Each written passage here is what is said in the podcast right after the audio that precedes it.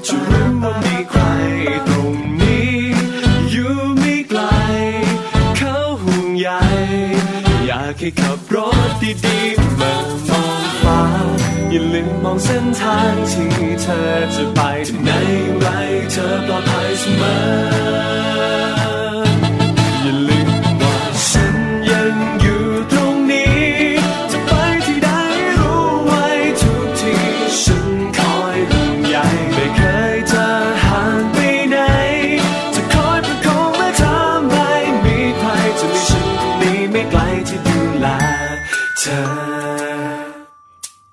หากคืนไหนฟ้าฉันเป็นใจอย่างนี้ฉันลองเป็นเธอเพลินขอทีอย่าขับรถไป ฉันห่วงใยอยากให้กลับบ้านดีๆมามองฟ้าอย่าลืมมองเส้นทางที่เธอจะไปที่ไหน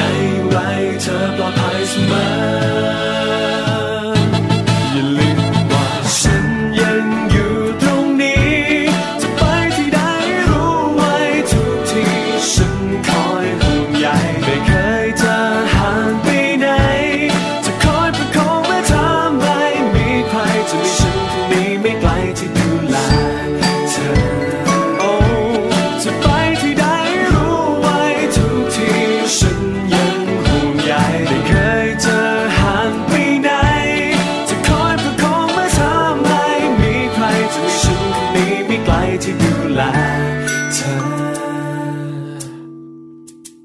วัสดีค่ะ คุณผู้ฟังคะกลับมาพบกับรายการภูมิคุ้มกัน รายการเพื่อผู้บริโภคกันอีกครั้งหนึ่งแล้วนะคะ เราพบกันทุกวันจันทร์ถึงวันศุกร์ค่ะ เวลา 10นาฬิกาถึง 11นาฬิกานะคะ วันนี้พบกับดิฉัน สวนีชำเฉลียวค่ะ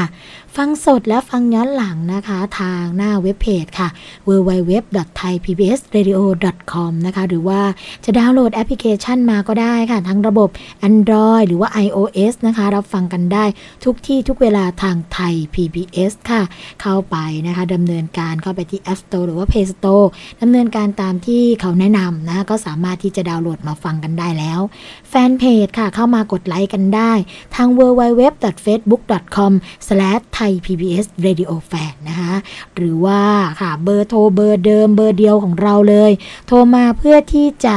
แจ้งสัญญาณการรับฟังนะคะว่าเป็นอย่างไรกันบ้าง ทั้งหมายเลขโทรศัพท์ 02 902-666 ค่ะ และขอสวัสดีนะคะ ไปยังสถานีวิทยุชุมชนที่เชื่อมโยงสัญญาณ กับรายการภูมิคุ้มกัน แล้วก็รับฟังไปพร้อมๆ กันในขณะนี้ค่ะ สวัสดีไปยังสถานีวิทยุชุมชน คนหนองย่าไซ จังหวัดสุพรรณบุรี FM 107.5เมกะเฮิรตสถานีวิทยุชุมชนปฐมสาคร จังหวัดสมุทรสาครค่ะ FM 106.25เมกะเฮิรตซ์สถานีวิทยุชุมชนคนเมืองลี้จังหวัดลำพูน FM 103.75 5เมกะเฮิรตซ์สถานีวิทยุชุมชนวัดโพธิ์บัลลังก์จังหวัดราชบุรี FM 103.75เมกะเฮิรตซ์สถานีวิทยุเทศบาลทุ่งหัวช้างจังหวัดลำพูนค่ะ FM 106.25เมกะเฮิรตซ์สถานีวิทยุชุมชนคนเขาวงจังหวัดกาฬสินธุ์นะคะ FM 89.5เมกะเฮิรตซ์ค่ะ เป็นยังไงกันบ้างคะ สัญญาณการรับฟังชัดเจนดีไหม สำหรับวันนี้ค่ะ สวนีก็มีประเด็นดีๆ มาฝากคุณผู้ฟังอีกเช่นเคย โดยเฉพาะเรื่องที่เรานะคะดำเนินการติดตาม กรณีที่เมาไม่ขับนะคะหรือว่าเหยื่อที่ได้รับผลกระทบ จากกรณีคนเมาแล้วขับค่ะ นี่เลยนะคะทางเครือข่ายเหยื่อเมาแล้วขับค่ะก็เข้าไป ร้องเรียนกรณีที่พนักงานสอบสวน ได้ให้นางสาวแอนนาแฮมเบลริสหรือว่าแอนนาริสนะคะได้รับการประกันตัวหลังก่อเหตุเมาแล้วขับ ซึ่งครั้งนี้เนี่ยถ้าเกิดคุณผู้ฟังจำได้ค่ะ ก็เป็นครั้งที่สองนะคะหลังจากที่เคยเมาแล้วก็ขับรถชนรถตำรวจเสียชีวิตกันมาแล้วค่ะซึ่งกลุ่มผู้เสียหาย กลุ่มทุพพลภาพ พร้อมเครือข่ายเหยื่อเมาแล้วขับกรุงเทพมหานครค่ะ แล้วก็เครือข่ายพัฒนาคุณภาพชีวิตนะคะ ก็มีการเข้ายื่นหนังสือร้องเรียน กรณีที่พนักงานสอบสวนให้ประกันตัวนางสาวแอนนาแฮมเบลริสหรือแอนนาริสค่ะ หลังก่อเหตุเมาแล้วขับนะคะ ชนรถยนต์ของผู้อื่นได้รับความเสียหายหลายรายค่ะ ซึ่งก่อนหน้านี้ถ้าเกิดคุณผู้ฟังจำได้นะคะนางสาวแอนนาก็เคยก่อเหตุมาแล้ว โดยการขับรถชนตำรวจเสียชีวิตค่ะ แล้วก็ได้รับโทษให้รอลงอาญานะคะแต่กลับมาทำความผิดซ้ำค่ะ ซึ่งทางกลุ่มเครือข่ายเองก็เห็นว่า ควรมีการลงโทษให้ได้รับการสำนึกผิดค่ะ เพราะว่าเกิดเหตุการทำผิดซ้ำซาก และอาจเกิดพฤติกรรมเรียนแบบได้ จึงเรียกร้องให้ตำรวจนะคะดำเนินการให้อย่างจริงจังกับคดีเมาแล้วขับ โดยเฉพาะผู้ที่กระทำความผิดซ้ำค่ะ ทางด้านพลตำรวจตรีทรงพลวัฒนาชัย รองโฆษกกองบัญชาการตำรวจนครบาลก็เปิดเผยนะคะว่า แม้พนักงานสอบสวนให้ประกันตัวนางสาวแอนนา แต่คดีความก็ยังดำเนินการตามขั้นตอนค่ะ และเมื่อถึงกระบวนการศาลก็เป็นดุลพินิษของศาลที่จะพิจารณานะคะ แต่ก็ยืนยันค่ะว่า ในส่วนตัวก็ไม่เห็นด้วยที่ให้ประกันตัวกับกลุ่มผู้ที่ก่อเหตุซ้ำซาก แล้วก็ขอรับเรื่องร้องเรียนเพื่อพิจารณาเป็นแนวทางการปฏิบัติของเจ้าหน้าที่ตำรวจต่อไปค่ะ ซึ่งตรงนี้นะคะเราก็ ได้มีการพูดคุยเพิ่มเติม กับทางคุณเจษดาแย้มสบายค่ะ ประธานเครือข่ายเหยื่อเมาแล้วขับกรุงเทพมหานครนะคะ ซึ่งทางคุณเจษดาเองเนี่ยก็ให้ข้อมูลกับทางรายการภูมิคุ้มกันค่ะว่ากรณีเมาแล้วขับไม่ใช่เป็นเหตุการณ์ที่เพิ่งเกิดขึ้นนะคะแต่ว่าเป็นเหตุการณ์ที่คือเกิดขึ้นกันอย่างต่อเนื่องมาแล้วล่ะ แต่ว่าในเรื่องของการบังคับใช้กฎหมายก็อาจจะยังไม่ ดำเนินการเข้มงวดมากนัก คนที่เมาแล้วขับ แล้วก็ทำให้ผู้อื่นได้รับความเดือดร้อนเนี่ย ก็ถูกปล่อยตัวกันไปนะคะ แต่ทีนี้เนี่ยทางเครือข่ายเองก็เลยอยากจะเรียกร้องนะคะ ให้ทางตำรวจดำเนินการให้ชัดเจนมากยิ่งขึ้น เนื่องจากว่านะคะเรื่องของการเมาแล้วขับเนี่ยถ้าเป็นต่างประเทศก็ถือว่าเป็นความผิดทางอาญาที่รุนแรง อาจจะมีการพักใบอนุญาตการขับขี่มีการเปรียบเทียบปรับ หรือว่าการลงโทษที่ค่อนข้างรุนแรงมากกว่าในเมืองไทย แต่ว่าเมืองไทยเนี่ยปรากฏว่านะคะถ้าเกิดว่ามีการเมาแล้วขับ มีการเฉียวชนคนจนเสียชีวิตนะคะก็อาจจะมีการปล่อยตัวไป รอลงอาญากันไปบำเพ็ญประโยชน์กันไป ก็เท่ากับทำให้คนไม่มีความเกรงกลัวในเรื่องของกฎหมายนะคะทางเครือข่ายเองก็อยากจะให้มีการบังคับใช้กฎหมายให้มีความเข้มงวดรัดกุมมากกว่านี้ค่ะ เพราะว่าจริง ๆ แล้วตอนนี้นะคะต้องบอกว่าาเครือข่ายจำนวนผู้เสียชีวิต หรือว่าคนที่เกี่ยวข้องกับอุบัติเหตุ โดยเฉพาะรถจักรยานยนต์ในเมืองไทยเนี่ยมีการเพิ่มขึ้นอย่างต่อเนื่องนะคะคุณผู้ฟัง โดยองค์การอนามัยโลกค่ะก็ยกให้ประเทศที่มีความเป็นอันตรายกับผู้ขับขี่รถสองล้อมากที่สุดในโลกเนี่ยให้กับประเทศไทยกันไปแล้วค่ะ เพราะว่าจากข้อมูลก็พบว่าประมาณถึง 73%ของผู้เสียชีวิตบนท้องถนนในไทย เกี่ยวข้องกับรถจักรยานยนต์ค่ะ และขณะที่ค่าเฉลี่ยรายปีของผู้เสียชีวิตจากอุบัติเหตุรถจักรยานยนต์นะคะ อยู่ที่ 5,500 คน หรือ 15 คนต่อวันค่ะ รายงานของ State Time นะคะ ซึ่งเป็นนิตยสารเนี่ยที่ดูแลเกี่ยวกับเรื่องของความปลอดภัยทางถนน แล้วก็จัดลำดับสถิติก็บอกว่า แม้ว่ารถจักรยานยนต์นะคะ เป็นยานพาหนะยอดนิยมในหมู่คนไทย แต่ก็มีผู้ขับขี่เพียง 53%เท่านั้นค่ะ ที่มีการสวมหมวกกันน็อก พร้อมกับอ้างข้อมูลด้วยนะคะ ว่าพบว่ามีเด็กเพียง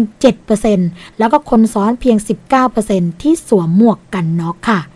นอกจากนั้นนะคะ ผู้แทนองค์การอนามัยโลกประจำประเทศไทยค่ะ คือคุณลิวิวเวสดราโรสนะคะ ก็แสดงความเห็นค่ะ ต่อสถานการณ์ดังกล่าวก็ระบุว่าถ้าคุณเอาจักรยานยนต์ออกจากสมการท้องถนนของประเทศไทย ก็จะเกิดความปลอดภัยพอๆกับสวิตเซอร์แลนด์ สหรัฐอเมริกา และสหราชอาณาจักรค่ะ ข้อมูลขององค์การอนามัยโลกนะคะในปี 2015 ค่ะก็พบว่าจะมีผู้เสียชีวิตจากอุบัติเหตุ 26.3 รายในทุกๆ10,000 คนของผู้ขับขี่รถจักรยานยนต์ไทยนะฮะก็ถือว่าเป็นอัตราที่สูงที่สุดในโลกค่ะ ซึ่งเมื่อช่วงต้นเดือนพฤษภาคมนะคะ ก็ได้มีการรณรงค์ค่ะ Stop the Case Thailand ในกรุงเทพ ก็มุ่งเน้นเทคโนโลยีความปลอดภัยทางด้านการใช้รถจักรยานยนต์ กิจกรรมที่สอดคล้องกับสัปดาห์แห่งความปลอดภัยบนท้องถนนที่ทางสหประชาชาติเป็นคนกำหนดกันขึ้นมาค่ะ กิจกรรมดังกล่าวนะคะ คุณผู้ฟังก็รวมถึงการสาธิตระบบเบรก ระบบป้องกันล้อนะคะ หรือว่าระบบการล็อกล้อด้วย แล้วก็ระบบการหาจุดบอดค่ะซึ่งทางฝ่ายจัดงานเนี่ยก็เชื่อว่า การลดจำนวนผู้เสียชีวิตจากอุบัติเหตุบนท้องถนนเนี่ย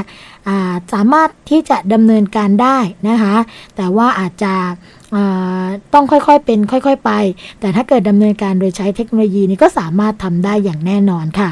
ซึ่งการที่รัฐบาลไทยนะคะ ให้ความร่วมมือเรื่องของการ stop the case เนี่ยก็คิดว่าการเรียกร้องเรื่องของกฎหมายนะจะทำให้ลดอัตราการสูญเสียผู้เสียชีวิตอย่างรวดเร็วค่ะ ซึ่งเป็นประธานของ stop the case นะคุณดาวิสวอตค่ะ กฎหมายของไทยนะคะคุณผู้ฟังคะอนุญาตค่ะ ให้เยาวชนอายุ 15 ปีเนี่ยมีใบอนุญาตขับขี่รถจักรยานยนต์สำหรับเครื่องยนต์ที่ต่ำกว่า 110 ซีซีนะคะอย่างไรก็ตามค่ะ จากข้อมูลของศูนย์สร้างเสริมความปลอดภัย และการป้องกันการบาดเจ็บในเด็กของโรงพยาบาลรามาธิบดีนะคะก็ระบุค่ะว่าแต่ละปี มีเด็กเนี่ยราวๆ15,800 คน ที่ประสบอุบัติเหตุเกี่ยวกับรถจักรยานยนต์ค่ะ ในนั้นนะคะมีกรณีที่เสียชีวิตประมาณ 700 คนด้วยค่ะ เกี่ยวกับเรื่องนี้นะคะดรเวสรัตโกค่ะ ก็มีการเรียกร้องนะคะ ให้รัฐบาลไทยเนี่ยใส่ใจกับผู้ขับขี่รถจักรยานยนต์ว่า ถ้าเกิดคุณมีการป้องกันชีวิตจริงแล้วแล้วก็จงทำบางอย่างเกี่ยวกับกลุ่มเสี่ยงนี้ค่ะ ก็มีการกำหนดกฎหมายนะคะ เรื่องของหมวกกันน็อกอย่างเข้มงวด ก็ทำให้เขาเป็นผู้ขับขี่ที่ปลอดภัยกว่าเดิมที่ผ่านมานะคะ ชั่วโมงการฝึกหัดอาจจะมีการน้อยเกินไป เขาจะต้องมีการเพิ่มเติมเกี่ยวกับเรื่องนี้นะคะ อย่างกรณีที่จีนค่ะ ซึ่งมีการจัดสรรเลนพิเศษให้กับรถจักรยานยนต์ด้วยค่ะ อันนี้ก็ถือว่า เป็นสิ่งที่เรานะคะติดตามแล้วก็พยายามที่จะทำให้เกิดการลดการเกิดอุบัติเหตุ ลดความสูญเสีย เสียชีวิต หรือว่าบาดเจ็บทุกพลภาพนะคะเพราะว่าจริง ๆ ถ้าเกิดมีคนหนึ่งคนบาดเจ็บนะไม่เฉพาะแค่เขาเท่านั้นที่บาดเจ็บไป แต่ครอบครัวคนที่อยู่ข้างหลัง พ่อแม่ลูกสามีภรรยานะคะ ก็ต้องล้มไปด้วยค่ะ มูลค่าทางเศรษฐกิจเนี่ยไม่ได้ขึ้นอยู่กับบุคคลที่สูญเสียอวัยวะ หรือว่าสูญเสียชีวิตนะคะ แต่มูลค่าทางเศรษฐกิจที่เกิดขึ้นนะคะเกิดจากความล้มเหลว ความล้มละลายของครอบครัว ที่เป็นผลกระทบจากอุบัติเหตุด้วยไปพร้อม ๆกันนะคะ อันนี้ก็ฝากคุณผู้ฟังกันไว้ด้วยค่ะ การที่ เรานะคะในฐานะผู้ใช้รถใช้ถนนก็ต้องใช้ด้วยความระมัดระวัง ใช้ด้วยความรอบคอบมากที่สุดค่ะ เพราะว่าการที่เรานะคะเป็นส่วนหนึ่งในการที่จะใช้รถใช้ถนนแล้ว แล้วทำให้เกิดความไม่ปลอดภัย คนที่ใช้รถร่วมกับเราก็จะเกิดอันตรายนะอันนี่ก็เป็นสิ่งที่เป็นจิตสำนึกด้วย แล้วก็สิ่งที่เราควรจะระลึกถึงอยู่เสมอค่ะ อีกประเด็นหนึ่งค่ะ คุณผู้ฟังคะเป็นกรณีที่พูดถึงกันอย่างกว้างขวางแล้วก็แพร่หลายมากนะคะ กรณีที่บริษัทกาแฟแห่งหนึ่งค่ะ มีการทำน้ำร้อนนะคะ ลวกลูกค้าค่ะ จนทำให้ได้รับบาดเจ็บตอนนี้นะคะศาลฟลอริดาค่ะมีการสั่งให้ Starbucks นะคะชดเชยเงินนะะประมาณ 1 0 0 0 0แสนเหรียญค่ะ เพราะว่าฝาแก้วหลุดทำให้ลูกค้าเนี่ยถูกกาแฟลวกนะคะ ก็คณะลูกขุนของสหรัฐอเมริกาค่ะ ก็มีการตัดสินให้ร้านกาแฟดัง Starbucks นะคะชดเชยเงินประมาณ 1 0 0 0 0แสนดอลลาร์ค่ะ ก็ประมาณเท่าไหร่คะ3ล้าน4แสน3หมื่นบาทไทยนั่นแหละค่ะ กรณีที่ฝาปิดแก้วกาแฟหลุดนะ จนเป็นเหตุให้ลูกค้าหญิงรายหนึ่งถูกน้ำร้อนกาแฟเนี่ยรุลวก ทำให้เป็นแผลฉกรรจ์ค่ะ ผู้เสียหายก็คือโจแอน เมกาเวโรนะคะ จากสหรัฐอเมริกาค่ะ ก็ขับรถเข้าไปซื้อกาแฟร้อนที่สตาร์บัคไดชูนะคะ ในเมืองแจ็คสันวิลค่ะ เมื่อประมาณปี 2014 นะคะ ในขณะที่เธอกำลังรับแก้วกาแฟค่ะ มาจากพนักงานขายนะคะ แล้วก็ยื่นส่งให้กับคนนั่งข้างๆ ฝาที่ปิดแก้วเนี่ย ก็หลุดพลวกออกมาค่ะ จนทำให้กาแฟที่ร้อนถึง 190 องศาฟาเรนไฮต์6รถตัวเธอค่ะ หญิงเคราะห์ร้ายก็เลยถูกกาแฟลวก จนเป็นแผลไหม้ระดับหนึ่งนะคะ ทนายของเธอก็เลยชี้แจงว่าสตาร์บัคควรจะมีการเตือนลูกค้านะคะ ว่าฝาแก้วเนี่ยอาจจะหลุดกระเด็นออกมาได้ ขณะที่ลูกขุนก็มีการตัดสินให้สตาร์บัคเนี่ยมีการจ่ายค่าชดเชยความเจ็บปวด ให้แก่เมกาเวโรค่ะ เป็นเงินจำนวน 85,000 ดอลลาร์นะคะ แล้วก็ช่วยค่ารักษาพยาบาลอีกกว่า 15,000 ดอลลาร์ ขณะที่ทาง Starbucks ค่ะ ก็มีการระบุนะคะว่ากำลังพิจารณาเรื่องของการยื่นอุทธรณ์การตัดสินในคดีนี้ค่ะในส่วนของสตีฟเอิร์ธนะคะ ทนายของผู้ที่ได้รับบาดเจ็บก็บอกว่า ผมไม่ต้องการความเห็นใจจากคณะลูกขุน แต่เธอต้องการความยุติธรรมค่ะ สำหรับทีมกฎหมายนะคะของผู้ที่เสียหายก็มีการระบุค่ะว่า ผู้แทนของ Starbucks เองเนี่ยก็มีการให้การต่อศาลนะคะ คุณผู้ฟังคะว่าบริษัทเองก็ได้รับคำร้องเรียนราว 80 ครั้งต่อเดือนค่ะ เรื่องฝาแก้วกาแฟรั่วนะคะ หรือว่าหลวมจนหลุดออกมาเองได้เนี่ยซึ่งทางโฆษกของ Starbucks ก็ก็ให้สัมภาษณ์นะคะว่า อย่างที่เราให้การไปในชั้นศาลว่าเราจะยืนหยัดเคียงข้างพนักงานในกรณีนี้ และขอยืนยันว่า พวกเขาไม่ได้ทำผิดอะไรค่ะ ก็ถือว่าเป็นความรับผิดชอบนะคะ ในฐานะผู้ประกอบการที่จะดำเนินการหรือว่าแก้ไขปัญหาให้กับผู้บริโภคหรือคนที่เป็นลูกค้านั่นเองในเมืองไทยนะคะคุณผู้ฟังคะก็สามารถเทียบเคียงกรณีนี้ได้อีกเช่นเดียวกันค่ะ แต่ว่าเป็นกรณีสายการบินนะคะ ที่แอร์โฮสเตสเนี่ยมีการทำน้ำร้อนลวกคนที่เป็นผู้โดยสารนะบริเวณขา แล้วก็ทำให้เกิดการ ผู้พองบริเวณที่เป็นขาอ่อนด้านหน้านะคะ แล้วก็มีการเรียกร้องกันไป โดยที่มาร้องเรียนที่มูลนิธิเพื่อผู้บริโภคค่ะ หลังจากนั้นนะสายการบินก็มีการเจรจาไกล่เกลี่ย แล้วก็ชดเชยให้กับผู้บริโภคโดยการจ่ายค่ารักษาพยาบาลให้ตามจริงนะคะที่ผู้บริโภคได้เสียไป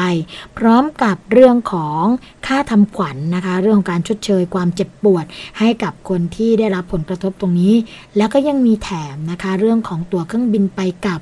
กรุงเทพฮ่องกง ถ้าเกิดจำไม่ผิดนะคะ ให้กับผู้ที่ได้รับความเดือดร้อนตรงนี้ด้วย เพื่อเป็นการชดเชยความเสียหายสำหรับความรับผิดชอบตรงนี้ ไม่ใช่ว่าเมืองไทยเรานะคะจะไม่มีการรับผิดชอบหรือการชดเชยตรงนี้แต่อย่างใด ก็ยังมีนะกรณีตัวอย่างแบบนี้ที่เล่าสู่คุณผู้ฟังฟังกันไปนั่นเองค่ะก็ฝากกันไว้นะคะ เรื่องนี้เนี่ยเป็นการร้องเรียน แล้วทำให้เกิดการแก้ไขปัญหา ถ้าเกิดว่าไม่ร้องเรียนไม่มีการดำเนินการใด ๆนะคะก็ไม่ได้รับการแก้ไขปัญหา แล้วก็กลายเป็นเรื่องที่บ่นกันไปนะคะพร่ำบ่นกันไป อย่าลืมร้องทุกหนึ่งครั้งดีกว่าบ่นพันครั้งค่ะอีกเรื่องหนึ่งนะคะ คุณผู้ฟังคะเป็นกรณีที่กรมเจ้าท่าออกมาชี้แจงค่ะ ที่พบคราบน้ำมันลอยติดแนวชายหาดเกาะพังงานจังหวัดสุราษฎร์ธานีนะคะแล้วก็เกาะพังงานเองเนี่ยก็ถือว่าเป็นสถานที่ท่องเที่ยวที่ชาวต่างประเทศนิยมมาท่องเที่ยวในเมืองไทยกันมากค่ะ ตามที่ได้มีการเสนอข่าวนะคะกรณีที่มีผู้บริโภคหรือว่าประชาชน ในพื้นที่อ่าวหินกองตำบลเกาะพนังงานอำเภอสุราษฎร์ขออภัยค่ะ จังหวัดสุราษฎร์ธานีนะคะ ก็พบคราบน้ำมันสีดำลอยมาติดตามแนวชายหาดเป็นระยะทางกว่า 500 เมตรค่ะ จึงส่งผลนะคะที่เกิดขึ้นต่อป่าที่เป็นพื้นป่ากงกลาง สัตว์น้ำตลอดจนภาพลักษณ์ทางด้านการท่องเที่ยวค่ะ กรมเจ้าท่าก็เลยออกมาชี้แจงในประเด็นต่างๆ ดังต่อไปนี้นะคะซึ่งคนที่เอามาชี้แจงก็คือ นายสอนศักดิ์แสนสมบัติค่ะอธิบดีกรมเจ้าท่าก็บอกว่า คราบน้ำมันที่ปรากฏที่เป็นข่าวเนี่ยก็คาดว่า อาจจะเกิดจากการลักลอบปล่อยทิ้งน้ำที่มีการปนเปื้อนน้ำมันของเรือต่างถิ่นค่ะ ที่ทิ้งไว้กลางทะเลแล้วก็ถูกคลื่นนะคะ แล้วก็ลมเนี่ยพัดเข้ามาใกล้ฝั่ง ซึ่งกรมเจ้าท่าโดยสำนักงงานเจ้าท่าภูมิภาคสาขาเกาะพังงานก็ได้มีการดำเนินการนะคะตรวจสอบอ่าวหินกอง แล้วก็อ่าวข้างเคียง ร่วมกับเทศบาลตำบลเพชรพงันค่ะ ปรากฏว่าไม่พบคราบน้ำมันบริเวณชายหาดดังกล่าวแล้วนะคะ แล้วก็คาดว่าอาจจะถูกคลื่นแล้วก็ลมพัดกลับไปในทะเลค่ะ แล้วก็บางส่วนนี่ก็เกิดการแตกตัวแล้วก็สลายตัวไป ซึ่งทางกรมเจ้าท่าเองก็ได้ขอความร่วมมือจากเทศบาลเพชรพงงานแล้วก็องค์กรปกครองส่วนท้องถิ่นในพื้นที่นะคะว่า ให้ร่วมกันเฝ้าระวังคราบน้ำมันบางส่วน ที่อาจยังสลายตัวไม่หมด แล้วก็อาจถูกคลื่นแล้วก็ลมพัดกลับมายังบริเวณชายหาดได้ โดยปกติแล้วนะคะคุณฟังคะคราบน้ำมันจากใต้ท้องเรือหรือว่าน้ำมันเครื่องที่เรือใช้เนี่ยก็จะมีลักษณะลอยบนผิวน้ำซึ่งจะส่งผลกระทบต่อป่าชายเลนแล้วก็หอยกลมค่ะ ซึ่งเป็นสัตว์น้ำผิวดินนะที่มีน้อยมากค่ะ แต่ หากคราบน้ำมันดังกล่าวนะคะถูกพัดเข้าไปใกล้ฝั่ง หรือว่าถูกพัดเข้าสู่บริเวณที่เล่นน้ำหรือว่าชายหาด ก็อาจจะทำให้ผลผลกระทบต่อการท่องเที่ยวได้ โดยสำนักงงานเจ้าท่าภูมิภาคสาขาพังงานค่ะ ก็จะร่วมกับองค์กรปกครองส่วนท้องถิ่น ในการเฝ้าระวังผลกระทบที่อาจเกิดขึ้น ซึ่งหากพบคราบน้ำมันใกล้ฝั่งนะคะ ก็จะรีบดำเนินการขจัด ก่อนที่คราบน้ำมันจะถูกพัดเข้าสู่บริเวณที่เล่นน้ำหรือชายายหาดทันที ซึ่งกรมเจ้าท่าก็ได้มีการกำชับและก็สั่งการ ให้สำนักงงานเจ้าท่าภูมิภาค ที่ร่วมกับหน่วยงานในพื้นที่นะคะในการตรวจตราแล้วก็กวดขัน ไม่ให้เรือทำการแอบลักลอบทิ้งน้ำปนเปื้อนน้ำมันลงในทะเล พร้อมทั้งประชาสัมพันธ์ให้ชาวเรือได้ทราบค่ะ ถึงบทลงโทษของการลักลอบทิ้งน้ำปนเปื้อนน้ำมัน และสารเคมีพันลงในแม่น้ำลำคลองทะเล และแหล่งน้ำสาธารณะ โทษนะคะคุณผู้ฟังตามกฎหมายนะก็จะมีตามมาตรา 119 ทวิ แห่งพระราชบัญญัติการเดินเรือในน่านน้ำไทยค่ะ โดยผู้ใดฝ่าฝืนต้องระวังโทษจำคุกไม่เกิน 3 ปี หรือปรับไม่เกิน 60,000 บาท หรือทั้งจำทั้งปรับ และการชดใช้ค่าเงินนะคะเรื่องของการเป็นค่าใช้จ่ายที่ต้องเสียไป ในการแก้ไขสิ่งที่เป็นพิษ หรือชดใช้ค่าเสียหายเหล่านั้นด้วยค่ะ ทั้งนี้นะคะถ้าเกิดใครพบเห็นเรื่องของการทิ้งน้ำปนเปื้อน น้ำมันลงในแหล่งน้ำสาธารณะ ก็สามารถแจ้งได้ที่สำนักงงานเจ้าท่าภูมิภาค สาขาในพื้นที่ดังกล่าวหรือว่าสายด่วนกรมเจ้าท่าค่ะ 1199 นะคะ ตลอด 24 ชั่วโมง เพื่อที่กรมเจ้าท่าก็จะทำการขจัดคราบดังกล่าว ตามหลักวิชาการพร้อมทั้งดำเนินคดีต่อผู้ที่ฝ่าฝืนต่อไปนะคะ ก็ร่วมด้วยช่วยกันเฝ้าระวังตรงนี้ เพื่อที่จะทำให้เกิดมลภาวะที่ไม่เสียไปมากกว่านี้นะเนื่องจากว่าเรื่องของแหล่งท่องเที่ยว เรื่องของแหล่งน้ำต่างๆเนี่ยถือว่าเป็นสิ่งสำคัญมากนะคุณผู้ฟัง ถ้าเกิดว่าถูกทำให้เสียไปนะ ก็จะทำให้เกิดผลกระทบหลายอย่าง โดยเฉพาะเรื่องของสุขภาพอนามัยนั่นเองค่ะ อีกเรื่องหนึ่งนะคะก็เป็นกรณีที่เมื่อช่วงเดือนที่ผ่านมา มีการดำเนินการจากในส่วนของรัฐบาลนะคะ ผู้ที่มีรายได้น้อยก็สามารถที่จะไปลงทะเบียนได้ ซึ่งตรงนี้ค่ะ ทางคลังเองนะตอนนี้ก็ออกมาเตือนค่ะ เพื่อที่จะให้ตรวจสอบ รายชื่อของผู้ที่ลงทะเบียนไปแล้วว่า หากตกหล่นก็สามารถแจ้งได้ด้วยนะคะ ภายในวันที่ 2 มิถุนายนนี้ค่ะ ผู้สื่อข่าวรายงานค่ะจากกรมบัญชีกลาง ว่าตอนนี้อยู่ระหว่างการเร่งประชาสัมพันธ์ ให้ผู้มาลงทะเบียนเพื่อรับสวัสดิการจากรัฐนิวฮะหรือว่าลงทะเบียนผู้ที่มีรายได้น้อย 14.1 ล้านคนค่ะ ในช่วงวันที่ 3 เมษายนถึง 15 พฤษภาคมที่ผ่านมา ซึ่งสามารถตรวจสอบรายชื่อเรื่องการลงทะเบียนได้ที่เว็บไซต์นะคะก็คือ F เว็บไซต์ w w w mof.go.th นะคะและ www.fpo.go.th ค่ะ ซึ่งเป็นเว็บไซต์ของกรมบัญชีกลาง ถ้าเกิดใครยังนึกไม่ออกนะคะ หรือว่าจำไม่ได้ไม่เป็นไร เข้าไปใน Google ได้ค่ะ แล้วพิมพ์คำว่า กรมบัญชีกลางเท่านั้น เขาก็จะมีนะเขียนเอาบอกว่า ตรวจสอบหมายรายชื่อ ผู้ที่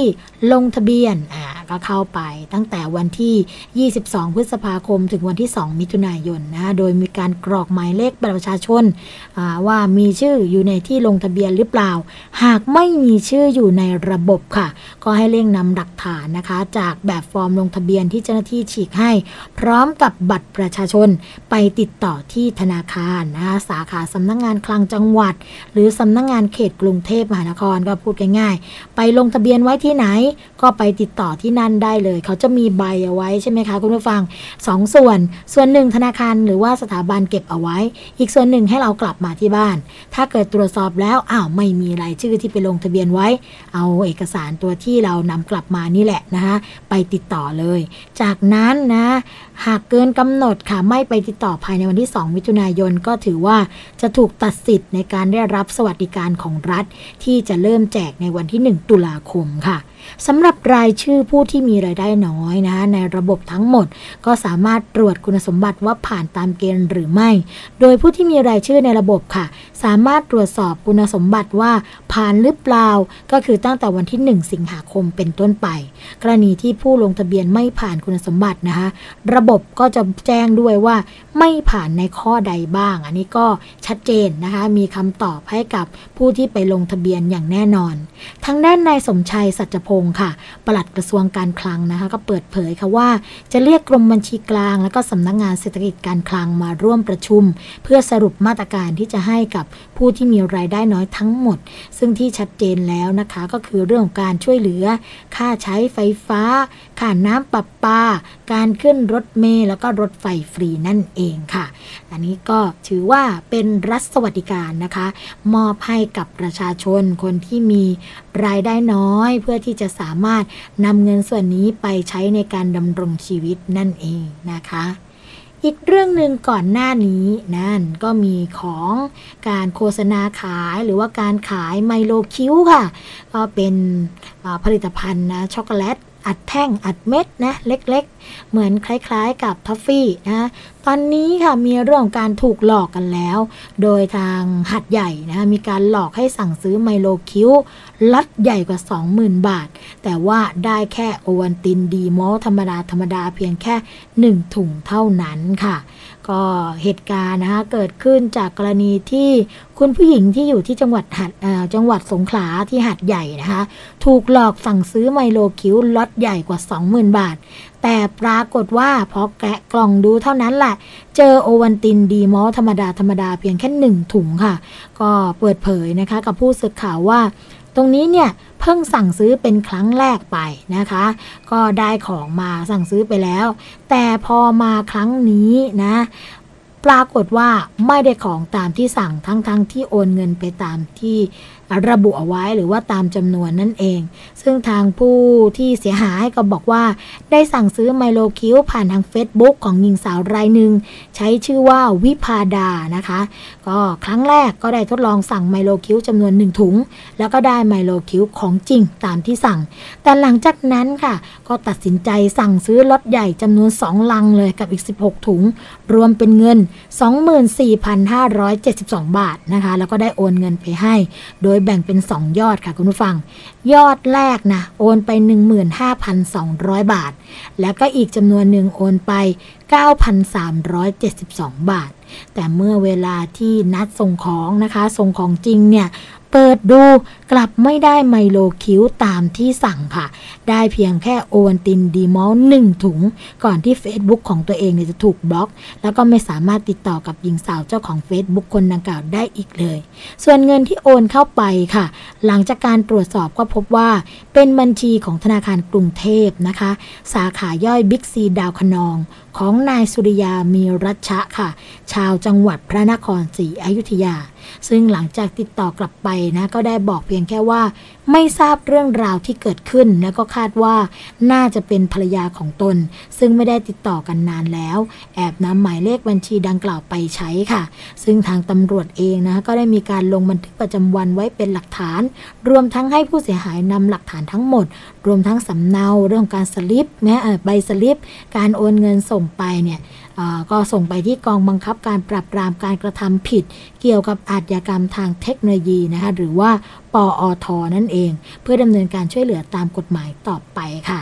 ถ้าเกิดว่าเป็นคดีนะคะที่ดำเนินการโดยสำนักงานกองบังคับการปราบปรามการกระทำผิดเกี่ยวกับอาชญากรรมทางเทคโนโลยีปุ๊บเนี่ยจะกลายเป็นคดีอาญาที่ยอมความกันไม่ได้ไปในทันทีนะคะเพราะว่าถือว่าเป็นความผิดทางพรบคอมพิวเตอร์นะก็ต้องระมัดระวังกันค่ะ เรื่องของการซื้อขายทางอินเทอร์เน็ตเหล่านี้นะคะถ้าเกิดว่า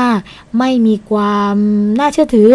ไม่น่าที่จะโอนเงินไปให้เนี่ยก็อย่าเพิ่งตัดสินใจนะคะที่จะโอนเงินจำนวนมากขนาดนี้ไป ต้องขอดูหลักฐานหลักฐานให้ชัดเจนนะคะเอกสารที่อาจจะขอดูจากคนที่ขายของให้กับเราก็คือ บัตรประจำตัวประชาชนนั่นเองนะะให้เทียบเลยกับรูปร่างว่าเหมือนกันคล้ายกันมากน้อยแค่ไหนเพราะว่าบางคนเนี่ย เอาบัตรประชาชนคนอื่นมาแอบอ้างก็มีนะคะก็ต้องระมัดระวังกันเรื่องเงินเรื่องทองนะ เป็นเรื่องที่ไว้ใจใครลำบากค่ะ ยิ่งยุคนี้สมัยนี้เงินทองหายาก เหล่ามิจฉาชีพก็อาจจะมีเยอะขึ้นนะคะ จนเป็นเหตุที่ทำให้เราเนี่ยได้รับความเสียหายค่ะ อีกเรื่องหนึ่งนะคะคุณผู้ฟังคะ เป็นกรณีที่ตอนนี้หลายคนก็กำลังติดอกติดใจกับผลไม้ที่มีการออออกมาให้รับประทานกันนั่นก็คือทุเรียนได้นะคะทุเรียนนั่นเอง แต่ตอนนี้ค่ะมีการเตือนออกมาเหมือนกันว่า ผู้ป่วยสี่โรคที่กินทุเรียนได้ไม่เกิน 1 เม็ดเล็กต่อวันค่ะ ก็เป็นการเตือนนะคะสำหรับผู้ที่กำลังเพลิดเพลิน กับการกินทุเรียนค่ะ กรมอนามัยก็มีคำเตือนนะคะว่าผู้ป่วยโรคไต โรคเบาหวาน ความดันโลหิตสูง รวมไปถึงหลอดเลือดหัวใจตีบ กินทุเรียนมากไปเสี่ยงภาวะหัวใจเต้นผิดปกตินะคะ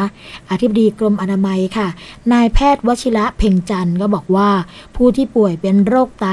เบาหวาน ความดันโลหิตสูง แล้วก็หลอดเลือดหัวใจตีบเนี่ยต้องระมัดระวังเรื่องของการกินทุเรียนนะคะ ไม่ให้เกิน 1 เม็ดต่อวันนะแล้วก็ต้องเป็นเม็ดเล็กด้วย เนื่องจากในทุเรียนมีแป้งแล้วก็น้ำตาลสูงค่ะ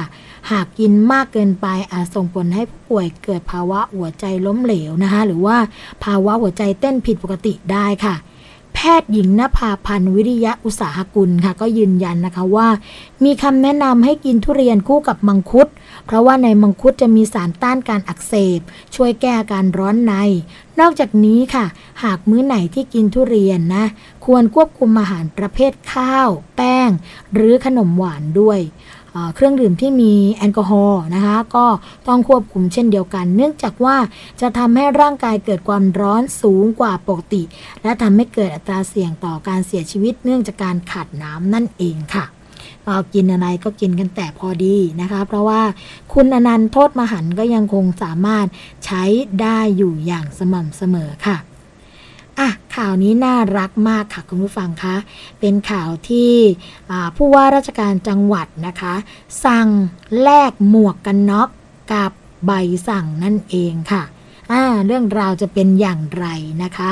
เรื่องนี้ค่ะ ก็เป็น เหตุการณ์ที่เกิดขึ้นนะคะที่จังหวัดชัยนาทค่ะ โดยนายนิมิตวันชัยธนวงศ์ค่ะ ผู้ว่าราชการจังหวัดชัยนาทนะคะพลตำรวจตรีสมหมายประสิทธิ์ ผู้บังคับการตำรวจภูธรจังหวัดชัยนาท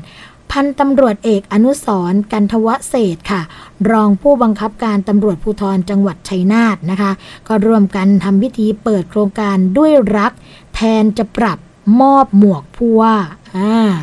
ที่อาคารวิมลคุณากรนะคะสารกลางจังหวัดชัยนาทค่ะ ซึ่งนายนิมิตก็เปิดเผยนะคะว่า ทางจังหวัดได้ทำการหารือ กับทางสถานีตำรวจภูธรจังหวัดชัยนาทแล้ว เรื่องของความปลอดภัย ซึ่งผู้ที่ ขับขี่นะคะ หรือว่าใช้รถใช้ถนน แล้วก็มีความปลอดภัยในชีวิตทรัพย์สินของผู้ขับขี่รวมไปถึงผู้ซ้อนท้ายรถจักรยานยนต์ ประกอบกับจังหวัดชัยนาทค่ะ เป็นเมืองเกษตรกรรมนะคะประชาชนมีรายได้น้อย ใช้ชีวิตประจำวันแบบเดิมๆก็คือ ขับขี่รถจักรยานยนต์โดยที่ไม่สวมหมวกนิรภัยค่ะ เพื่อเป็นการรณรงค์นะคะ ให้ผู้ขับขี่ แล้วก็ผู้ซ้อนท้ายสวมหมวกนิรภัยทุกครั้งที่ขับรถเนี่ย ทางตำรวจนะก็เลยทำโครงการด้วยรักแทนจะปรับมอบหมวกผู้ว่าขึ้น เพื่อแก้ไขปัญหาแล้วก็เป็นการลดอุบัติเหตุ ลดการสูญเสียจากผู้ที่ขับขี่ แล้วก็ซ้อนท้ายรถจักรยานยนต์นะคะ โดยที่ไม่สวมหมวกนิรภัยตำรวจภูธรจังหวัดชัยนาทจึงได้ทำโครงการขึ้น พร้อมกับมอบหมวกนิรภัยให้กับผู้ที่เข้าร่วมโครงการ และก็มีวัตถุประสงค์ดังต่อไปนี้ค่ะ อันนี้ก็ถือว่าแลกกันนะคะบางทีเนี่ยเราไม่อยากไปโรงพัก ไม่อยากไปเสียค่าปรับ เพราะเราไม่มีเงินนะคะแต่อันนี้คือใครมีใบสั่งเอามาแลกหมวกกันน็อกได้เลย ก็เพื่อความปลอดภัยในการใช้รถใช้ถนนนั่นเองนะคะ อีกประเด็นหนึ่งค่ะ คุณผู้ฟังคะเป็นกรณีที่กสทค่ะ ก็ออกมาชี้แจงนะคะ เรื่องการลงโทษปรับทีวีใบหวยค่ะ เพราะว่าไม่อยากส่งเสริมให้ประชาชนเนี่ยเล่นการพนันกันค่ะ โดยพันอากาศเอ่อพันอากาศเอกดรนาทีสกุลรัตน์นะคะ ประธานคณะกรรมการกิจการกระจายเสียง และกิจการโทรทัศน์หรือว่ากสท ก็มีการกล่าวถึงนะคะกรณีที่มีมติ ปรับทางผู้ปกครองค่ะ ผู้รับใบอนุญาต ให้ใช้คลื่นความถี่และประกอบกิจการโทรทัศน์ภาคพื้นดิน ในระบบดิจิตอลเนื่องจากว่ามีการร้องเรียนเรื่องของเนื้อหา เกี่ยวกับการหาใบหวยของสถานีนะ สถานีละ 50,000 บาทค่ะ รายการที่ส่งผลกระทบต่อศีลธรรมอันดีของประชาชน หรือมีผลต่อการให้เกิดความเสื่อมทรามทางจิตใจของประชาชนอย่างร้ายแรง สถานีละ 50,000 ด้วยกัน แล้วก็รายการที่ใช้ถ้อยคำหยาบคาย ในเรื่องของเพศสัมพันธ์ที่ไม่เหมาะสมนะคะ ก็ขัดต่อจารีตประเพณีไทยค่ะ สถานีละ 50,000 บาท ว่าวิธีการตรวจสอบนะคะก็คือ หลังจากที่มีผู้ร้องเรียนก็จะเข้าสู่กระบวนการรับเรื่องร้องเรียน จากนั้นก็เข้าสู่กระบวนการพิจารณาของคณะอนุกรรมการด้านผังรายการและเนื้อหา ว่าคณะอนุกรรมการเนี่ยจะมีพิจารณาเนื้อหารายการ ที่มีการร้องเรียนว่าเข้าผิดนะหรือว่าเข้าข่ายผิดกฎหมายหรือไม่ แล้วก็มีมติ จากนั้นก็จะส่งเรื่องมาที่ในส่วนของคณะกรรมการกิจการกระจายเสียง และกิจการโทรทัศน์ หรือกสทค่ะ ให้พิจารณามีมติอีกครั้ง ถ้าเกิดว่ามีมติให้ผิดก็จะถือว่ามีบทลงโทษ ถ้าเกิดว่าพิจารณาแล้วนะคะ ไม่ ไม่มีการผิดกฎหมาย ก็ไม่ไม่มีการลงโทษแต่อย่างใด แต่ว่าก็อาจจะไม่ถึงขนาดที่มีการตั้งทีมขึ้นมามอนิเตอร์รายการทางสถานีโทรทัศน์เป็นการเฉพาะเกี่ยวกับเรื่องนี้นะคะ แต่ว่าก็จะเฝ้าดูค่ะ เพื่อที่จะป้องกันไม่ให้เกิดการมอมเมาเกี่ยวกับเรื่องของการพนันแบบนี้นะ เพราะว่าเรื่องของการแทงหวยก็ถือว่า เป็นความหวังนะ ถือว่าเป็นความหวังของคนหลาย ๆ คน แต่ถ้าเกิดว่าใบกันเป็นล่ำเป็นสันออกสื่อกันแบบนี้เนี่ย ก็อาจจะทำให้เกิดความติดนะเขาเรียกว่าอะไร เขาเรียกว่าติดกันหรือว่าการพนันเนี่ยถูกแทรกซึมเข้าไปในเส้นเลือดกันล้วเพราะว่าโฆษณากันแบบนี้เลยนะคะ ถือว่าเป็นการส่งเสริม อ่า เขาเรียกว่าเป็นการส่งเสริมในทางที่ผิดนะคะ เพราะงั้นเนี่ยหน่วยงานที่เกี่ยวข้องอย่างกสทก็เลยออกมาดำเนินการเพื่อที่จะแก้ไขปัญหานะคะ ให้กับตัวผู้บริโภคค่ะ พักกันไว้สักครู่ดีกว่าค่ะ คุณผู้ฟังคะ เดี๋ยวมาพบกับช่วงที่ 2 ของรายการ พร้อมกับนานาสาระดีๆ ที่สวนีนำมาฝากกันเช่นเคย พักกันสักครู่นะคะ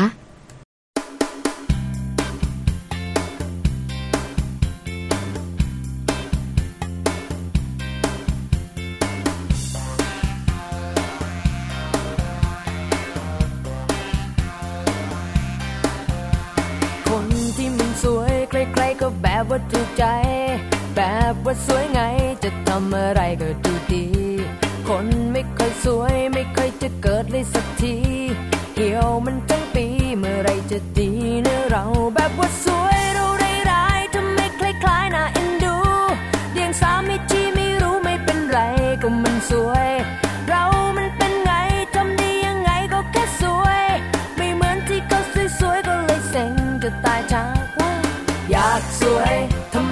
ค่อยสวย ก็ไอ้กระจกเห็นสวยส่องแล้วไม่สวยอย่างเงี้ย ไม่สวยแล้วยังจะปากเสีย มันจะจะอ่อนจะเพลียอย่างเนี้ยจะไม่ให้เศร้ายังไงล่ะน้อง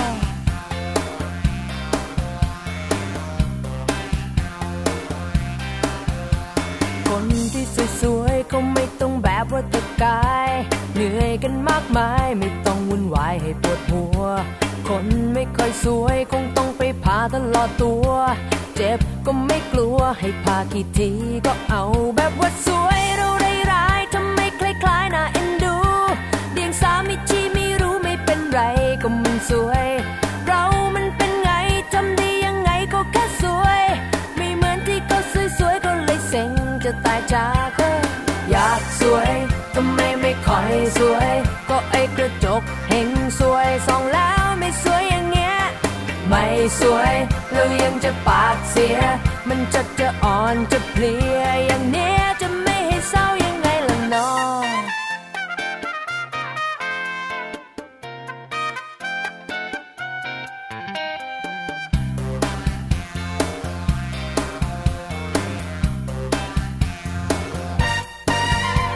คนที่สวยๆเขาไม่ต้องแบบว่าตะกาย เหนื่อยกันมากมายไม่ต้องวุ่นวายให้ปวดหัว คนไม่ค่อยสวยคงต้องไปพาตลอดตัว เจ็บก็ไม่กลัวต้องพาคิดทีว่าเราแบบว่าสวยเราได้ร้ายทำไมคล้ายๆน่าเอ็นดู เดียงสาไม่จีไม่รู้ไม่เป็นไรก็มันสวย เรามันเป็นไงทำดียังไงก็แค่สวย ไม่เหมือนที่เขาสวยๆก็เลยเซ็งจะตายจากเธออยากสวย ทำไมไม่ค่อยสวย ก็ไอ้กระจกเห็นสวยส่องแล้วไม่สวยอย่างเงี้ย ไม่สวยแล้วยังจะปากเสีย มันจะจะอ่อนจะเพลียอย่างเนี้ยจะไม่ให้เศร้ายังไงละอยากสวย ทำไมไม่ค่อยสวย ก็ไอ้กระจกเห็นสวยส่องแล้วไม่สวยอย่างเงี้ย ไม่สวยแล้วยังจะปากเสีย มันจะจะอ่อนจะเพลียอย่างเนี้ย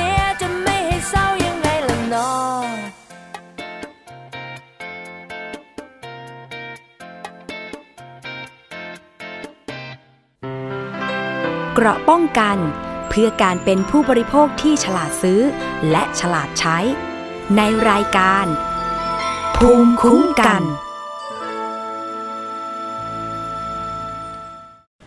ช่วงที่ 2 ของรายการภูมิคุ้มกัน รายการเพื่อผู้บริโภคค่ะคุณผู้ฟังคะเราพบกันทุกวันจันทร์ถึงวันศุกร์นะคะ เวลา 10นาฬิกาถึง 11นาฬิกาค่ะ กับสวนีชัมเฉลียว คุณชนาทิพย์ไพรพงศ์คุณยศพรพยุงสุวรรณค่ะ ฟังและดาวน์โหลดรายการได้นะคะ ไม่ว่าจะเป็นฟังสดหรือว่าฟังย้อนหลังทาง www.thaipbsradio.com ค่ะ หรือว่าแอปพลิเคชันนะคะ ทางไทย PBS ค่ะ แฟนเพจเข้ามากดไลค์กันได้ทาง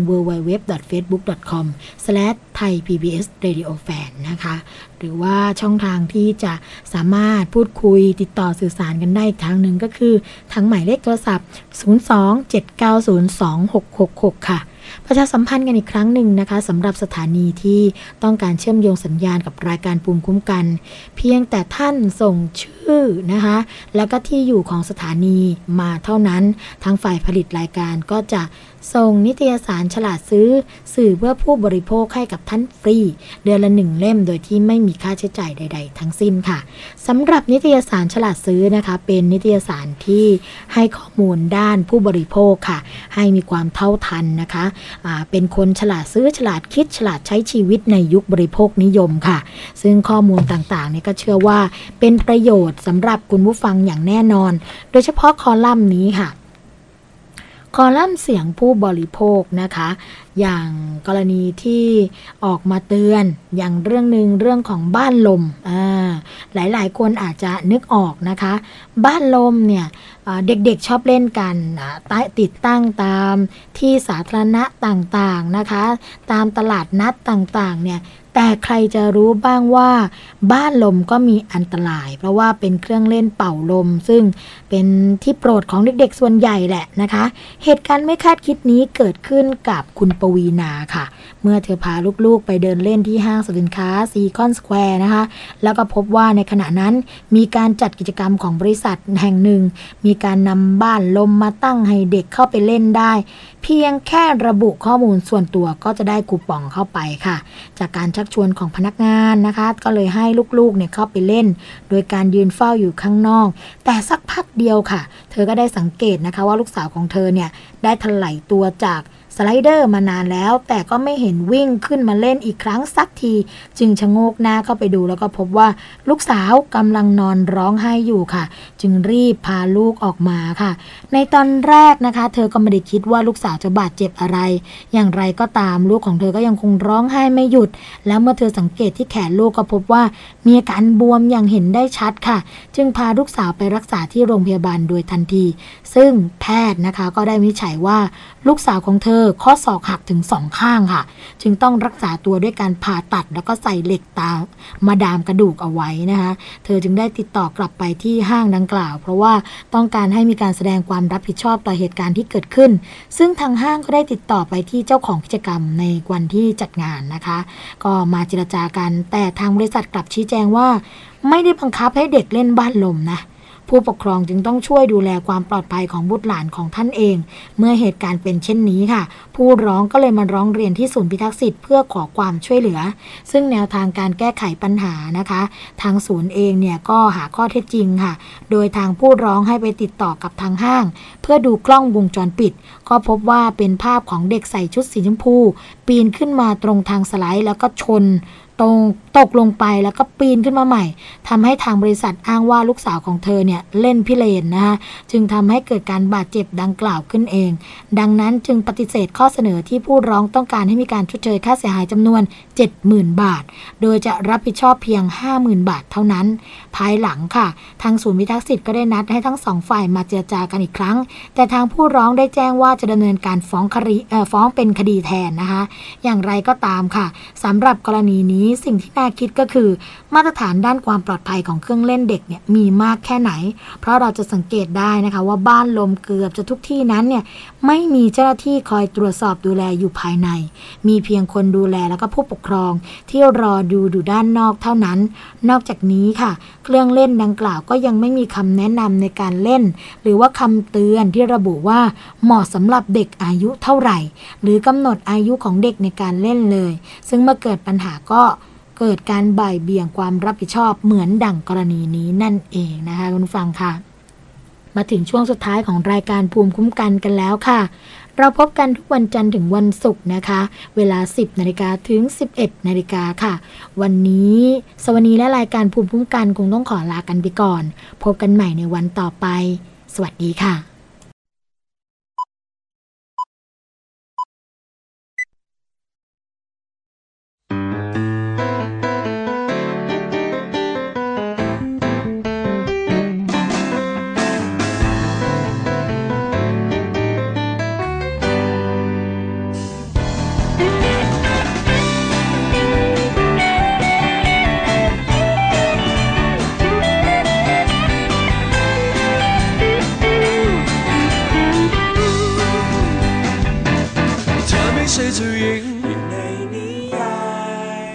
ช่ดอกไม้ไม่ใช่นางในฝันโดดเด่นเหมือนตามอย่างนางสาวไทย แต่เธอนั้นให้ความรักมาเติมให้มีความหมาย และเธอก็ทำให้ฉันสดใสร่าเริงบันเทิงกว่าสิ่งใดใครจะมองว่าเธอเป็นไงแต่ว่าฉันกลับมองเธอเป็นแบบนี้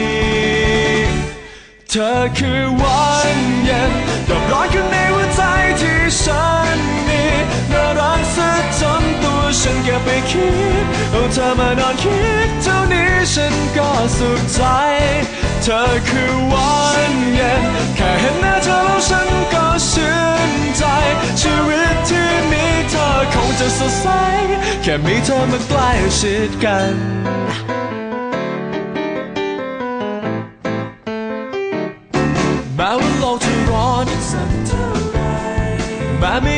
ไรแม้แต่เธอก็ทำให้ฉันชื่นช่ำหัวใจแม้โลกเปลี่ยนไปทุกวันต่อให้ใครจะร้อนยังไงแต่ว่าฉันไม่เคยจะเป็นอย่างนั้น เมื่อเธอคือวันเย็นดาวร้อนข้างในหัวใจที่ฉันมีน่ารักสักทนตัวฉันเก็บไปคิด เอาเธอมานอนคิด เท่านี้ฉันก็สุขใจ เธอคือวันเย็นแค่เห็นหน้าเธอแล้วฉันก็ชื่นใจ ชีวิตที่มีเธอคงจะสดใส แค่มีเธอมาใกล้ชิดกัน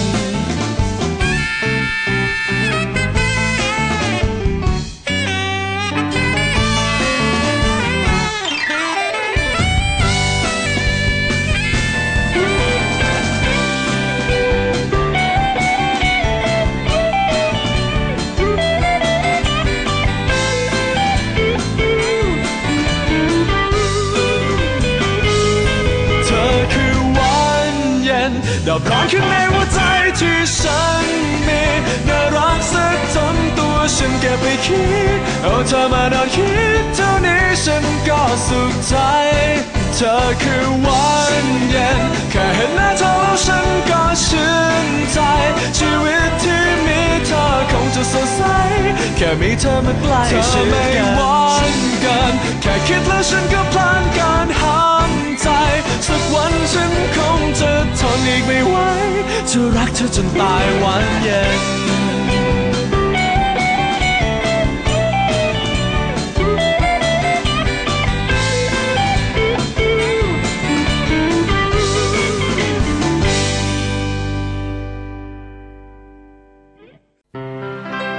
เกราะป้องกัน เพื่อการเป็นผู้บริโภคที่ฉลาดซื้อ และฉลาดใช้ ในรายการ ภูมิคุ้มกัน